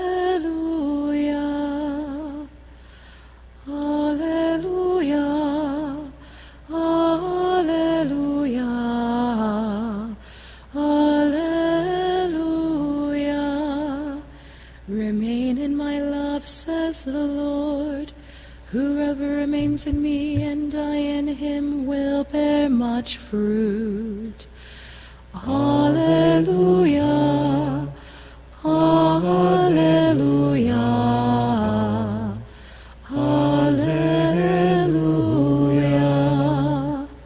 The Lord be with you. And with your spirit, A reading from the Holy Gospel according to John. glory to you, O Lord. Jesus raised his eyes to heaven and said, Holy Father, I pray not only for these, but also for those who will believe in me through their word, so that they may all be one, as you, Father, are in me, and I in you, that they also may be in us, that the world may believe that you sent me. And I have given them the glory you gave me, so that they may be one, as we are one. I and them, and you and me, that they may be brought to perfection as one, that the world may know that you sent me, and that you loved them even as you loved me. Father, they are your gift to me. I wish that where I am, they also may be with me, that they may see my glory that you gave me, because you loved me before the foundation of the world. Righteous Father, the world also does not know you, but I know you, and they know that you sent me. I made known to them your name, and I will make it known, that the love with which you loved me may be in them, and I in them. The Gospel of the Lord. Praise to you, Lord Jesus Christ. What a wonderful and glorious doctor and father of the church we celebrate today, St. Irenaeus of Lyon, who at the time was opposing different heresies that would take things out of context. Marcion took the Old Testament out of the context of the New, and we know that and St.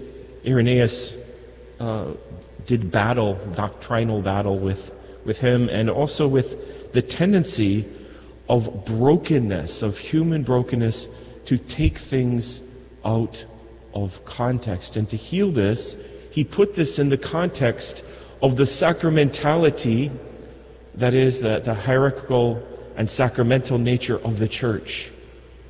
And the, the church is read in light of the analogy of the Trinity. I say analogy because an analogy or parable has two dimensions a unity and a dissimilarity. It is like a thing, but it is not that thing. So it reveals a different side of that. That is a manifestation of the Most Holy Trinity Himself. That the Father is not the Son, but they are one. And this is the way of human understanding. This is also the way that we are called to holiness in the church today. Do not take things out of context. Every time you see another human being, you see them in the context of the love of God for them before the foundation of the world. If you want to look at a prelate, a bishop, or a pope, look at them in the context of every other pope and every other bishop. You don't take them out of context. This is incredibly important because if you do, if you understand this Catholic hermeneutic, which can be boiled down to context, and the Catechism of the Catholic Church points that out a threefold context of the analogy of the whole of Scripture, the analogy of faith or sacred tradition, and within the teaching of the magisterium, the scripture tradition and magisterium. You read everything according to that light.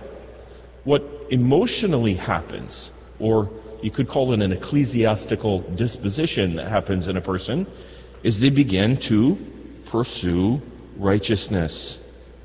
They look with purity of heart. There's a stability in their perceptions and their judgments, especially about the church, that are so, that go to the, the depths of the foundation before the foundation of the world. That kind of love.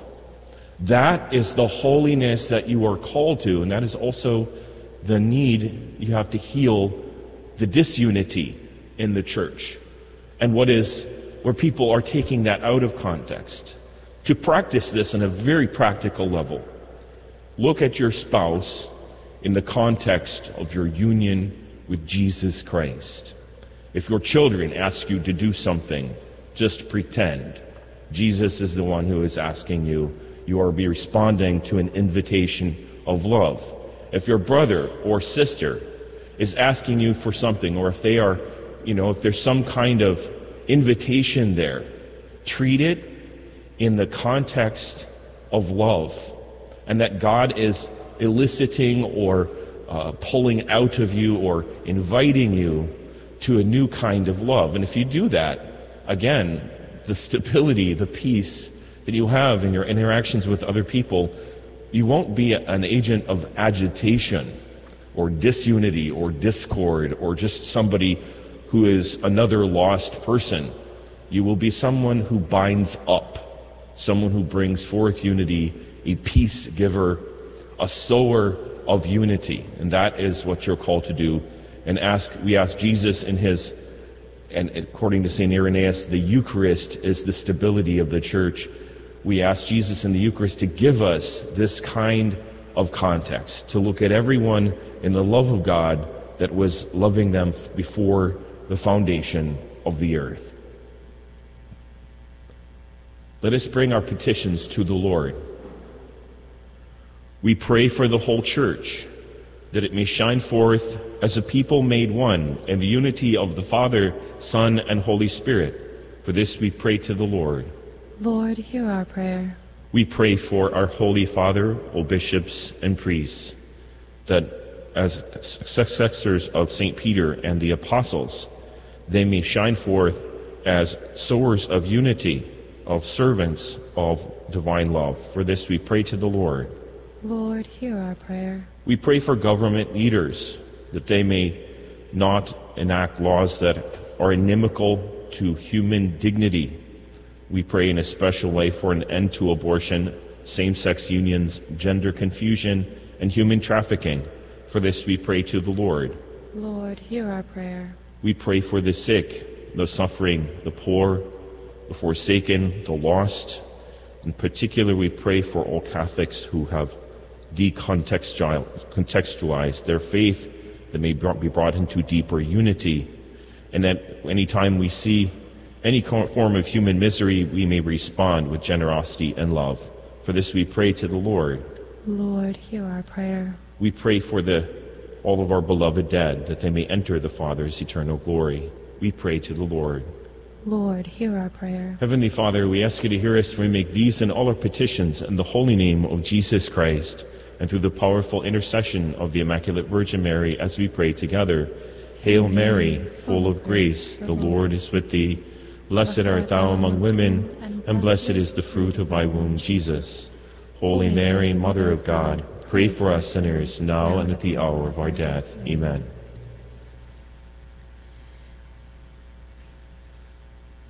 Be thou my vision, O Lord of my heart. All else be not to me, save that thou art. Thou my best thought, by day or by night, waking or sleeping, thy presence my light. Be thou my wisdom, and thou my true word. I ever with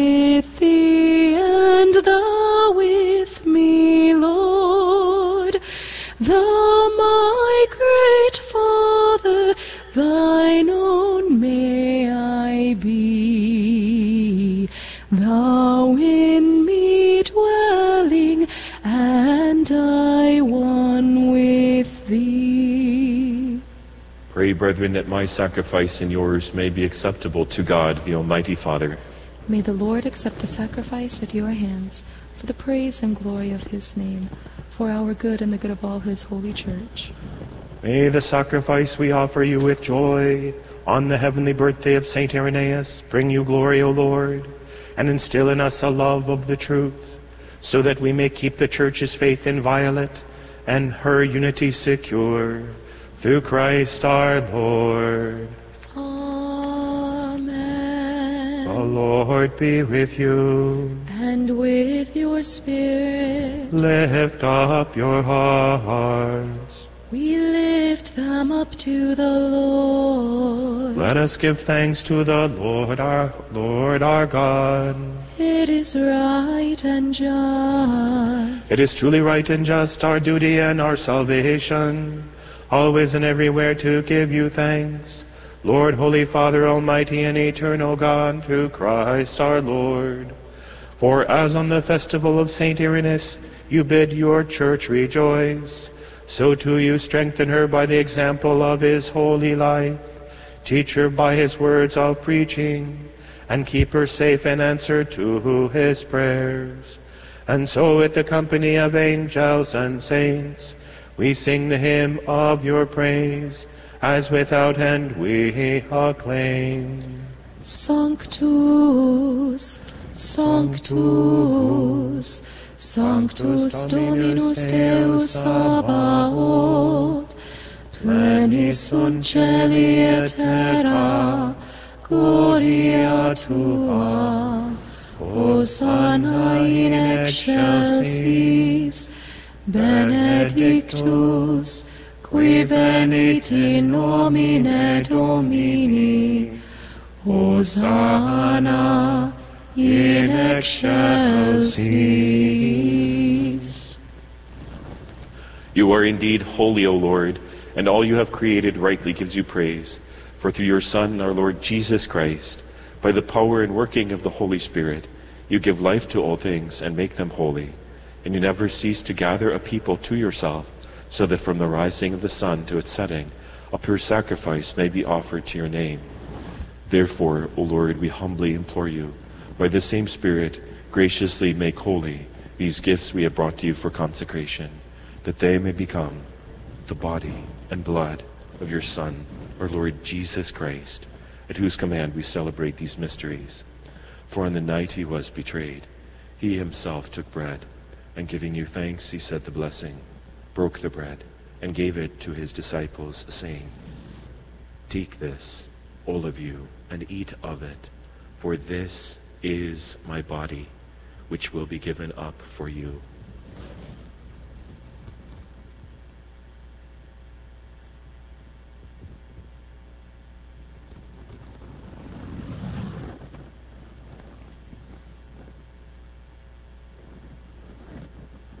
In a similar way, when supper was ended, he took the chalice, and giving you thanks, he said the blessing, and gave the chalice to his disciples, saying, Take this, all of you, and drink from it, for this is the chalice of my blood, the blood of the new and eternal covenant, which will be poured out for you and for many for the forgiveness of sins. Do this in memory of me.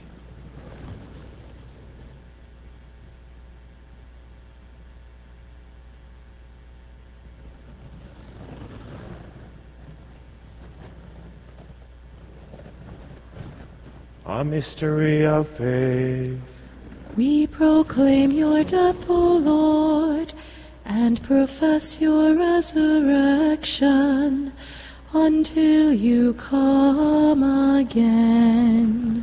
Therefore, O Lord, as we celebrate the memorial of the saving passion of your Son, his wondrous resurrection and ascension into heaven, and as we look forward to his second coming, we offer you in thanksgiving this holy and living sacrifice. Look, we pray upon the oblation of your church, and recognizing the sacrificial victim by whose death you will to reconcile us to yourself. Grant that we who are nourished by the body and blood of your Son, and filled with his Holy Spirit, may become one body, one spirit in Christ. May he make of us an eternal offering to you, so that we may obtain an inheritance with your elect, especially with the most blessed Virgin Mary, Mother of God, blessed Joseph, her spouse, with your blessed apostles and glorious martyrs, with Saint Irenaeus, Saint Polycarp, and with all the saints, on whose constant intercession in your presence we rely for unfailing help. May this sacrifice of our reconciliation, we pray, O Lord, advance the peace and salvation of all the world. Be pleased to confirm in faith and charity your pilgrim church on earth, with your servant Francis our Pope, Michael our Bishop, the order of bishops, all the clergy, and the entire people you have gained for your own. Listen graciously to the prayers of this family, whom you summon before you in your compassion, O merciful Father. Gather to yourself all your children scattered throughout the world. Remember your servants, whom you have called from this world to yourself. Grant that they who are united with your Son in death like his may also be one with him in his resurrection, when from the earth he will raise up in the flesh those who have died, and transform our lowly body after the pattern of his own glorious body. To our departed brothers and sisters too, and to all who are pleasing to you at their passing from this life, give kind admittance to your kingdom. There we hope to enjoy forever the fullness of your glory, when you will wipe away every tear from our eyes. For seeing you, our God as you are, we shall be like you for all the ages, and praise you without end, through Christ our Lord, through whom you bestow on the world all that is good. Through him and with him and in him, O God, Almighty Father, in the unity of the Holy Spirit, all glory and honor is yours forever and ever. Amen. Procepte salutaribus moniti et divini institutioni formati, audemus dicere, Pater noster, qui es in celis, sanctificetur nomen tuum, adveniat regnum tuum, fiat voluntas tua, sicut in cielo et in terra.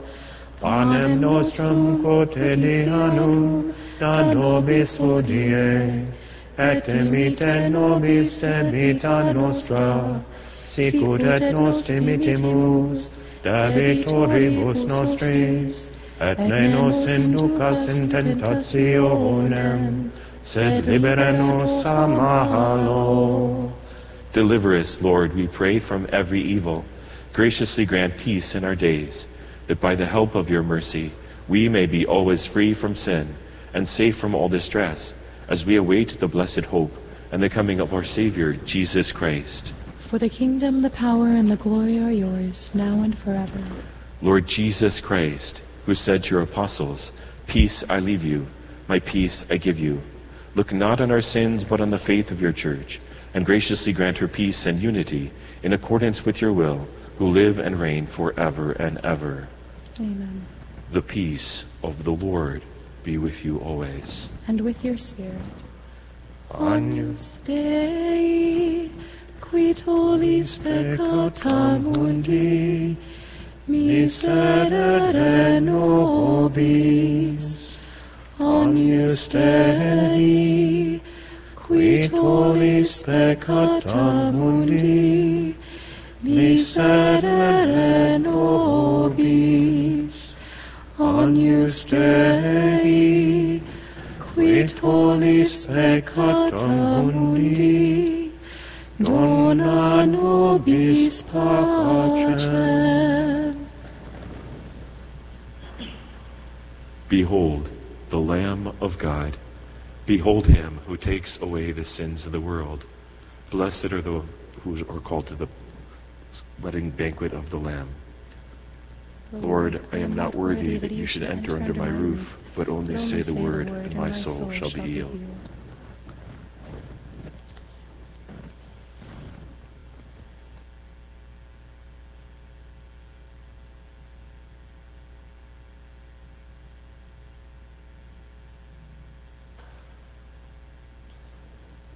Communion Antiphon.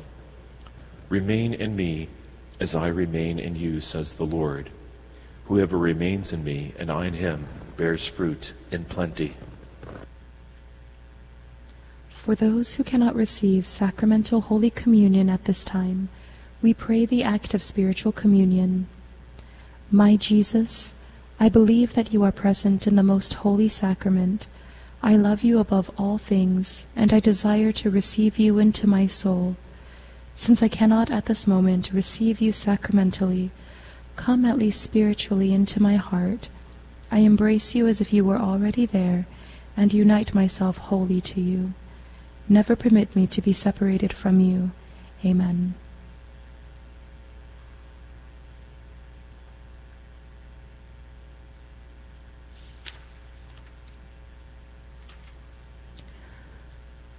O Jesus, we adore thee, who in thy love divine conceal thy mighty Godhead in forms of bread and wine. O sacrament most holy, O sacrament divine, all praise and all thanksgiving be every moment thine.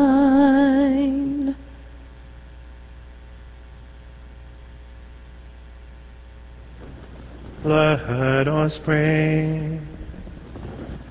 Through these sacred mysteries, we pray, O Lord, give us in your compassion an increase of that faith which brought glory to the Bishop St. Irenaeus, as he maintained it even until death.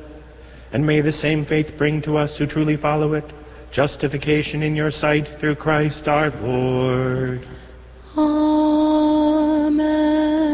The Lord be with you. And with your spirit. May Almighty God bless you, the Father, the Son, and the Holy Spirit. Amen.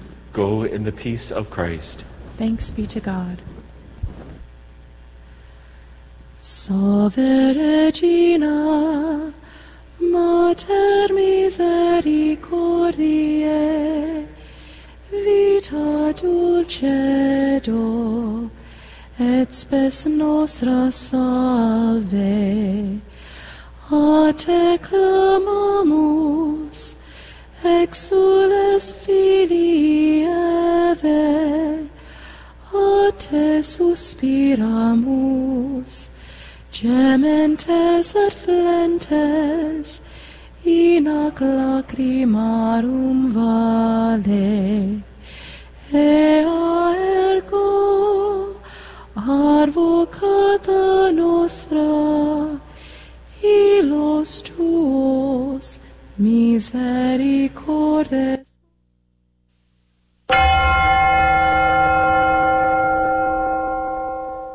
The prayer to Saint Michael.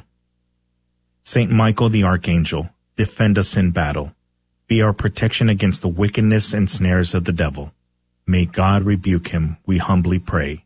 And do thou, O Prince of the heavenly host, by the power of God, cast into hell Satan and all the evil spirits who prowl about the world, seeking the ruin of souls. Amen. Prayer of Deliverance. Almighty God and Father, we beg Thee, through the intercession and help of the archangels, Saint Michael, Raphael, and Gabriel, for the deliverance of our brothers and sisters who are enslaved by the evil one, from anxiety, sadness, and obsessions, We implore Thee, deliver us, O Lord. From hatred, fornication, and envy, We implore Thee, deliver us, O Lord. from thoughts of jealousy, rage, and death, We implore Thee, deliver us, O Lord. from every thought of suicide and abortion, We implore Thee, deliver us, O Lord. From every form of sinful sexuality, We implore Thee, deliver us, O Lord. from every division in our family and every harmful friendship, We implore Thee, deliver us, O Lord. from every sort of spell, malefice, witchcraft, and every form of the occult. We implore Thee, deliver us, O Lord. Thou who said, Peace I leave with you, my peace I give unto you, grant that through the intercession of the Virgin Mary, we may be liberated from every demonic influence and enjoy thy peace always. In the name of Christ our Lord. Amen. spreading the splendor of truth. This is the Guadalupe Radio Network, radio for your soul.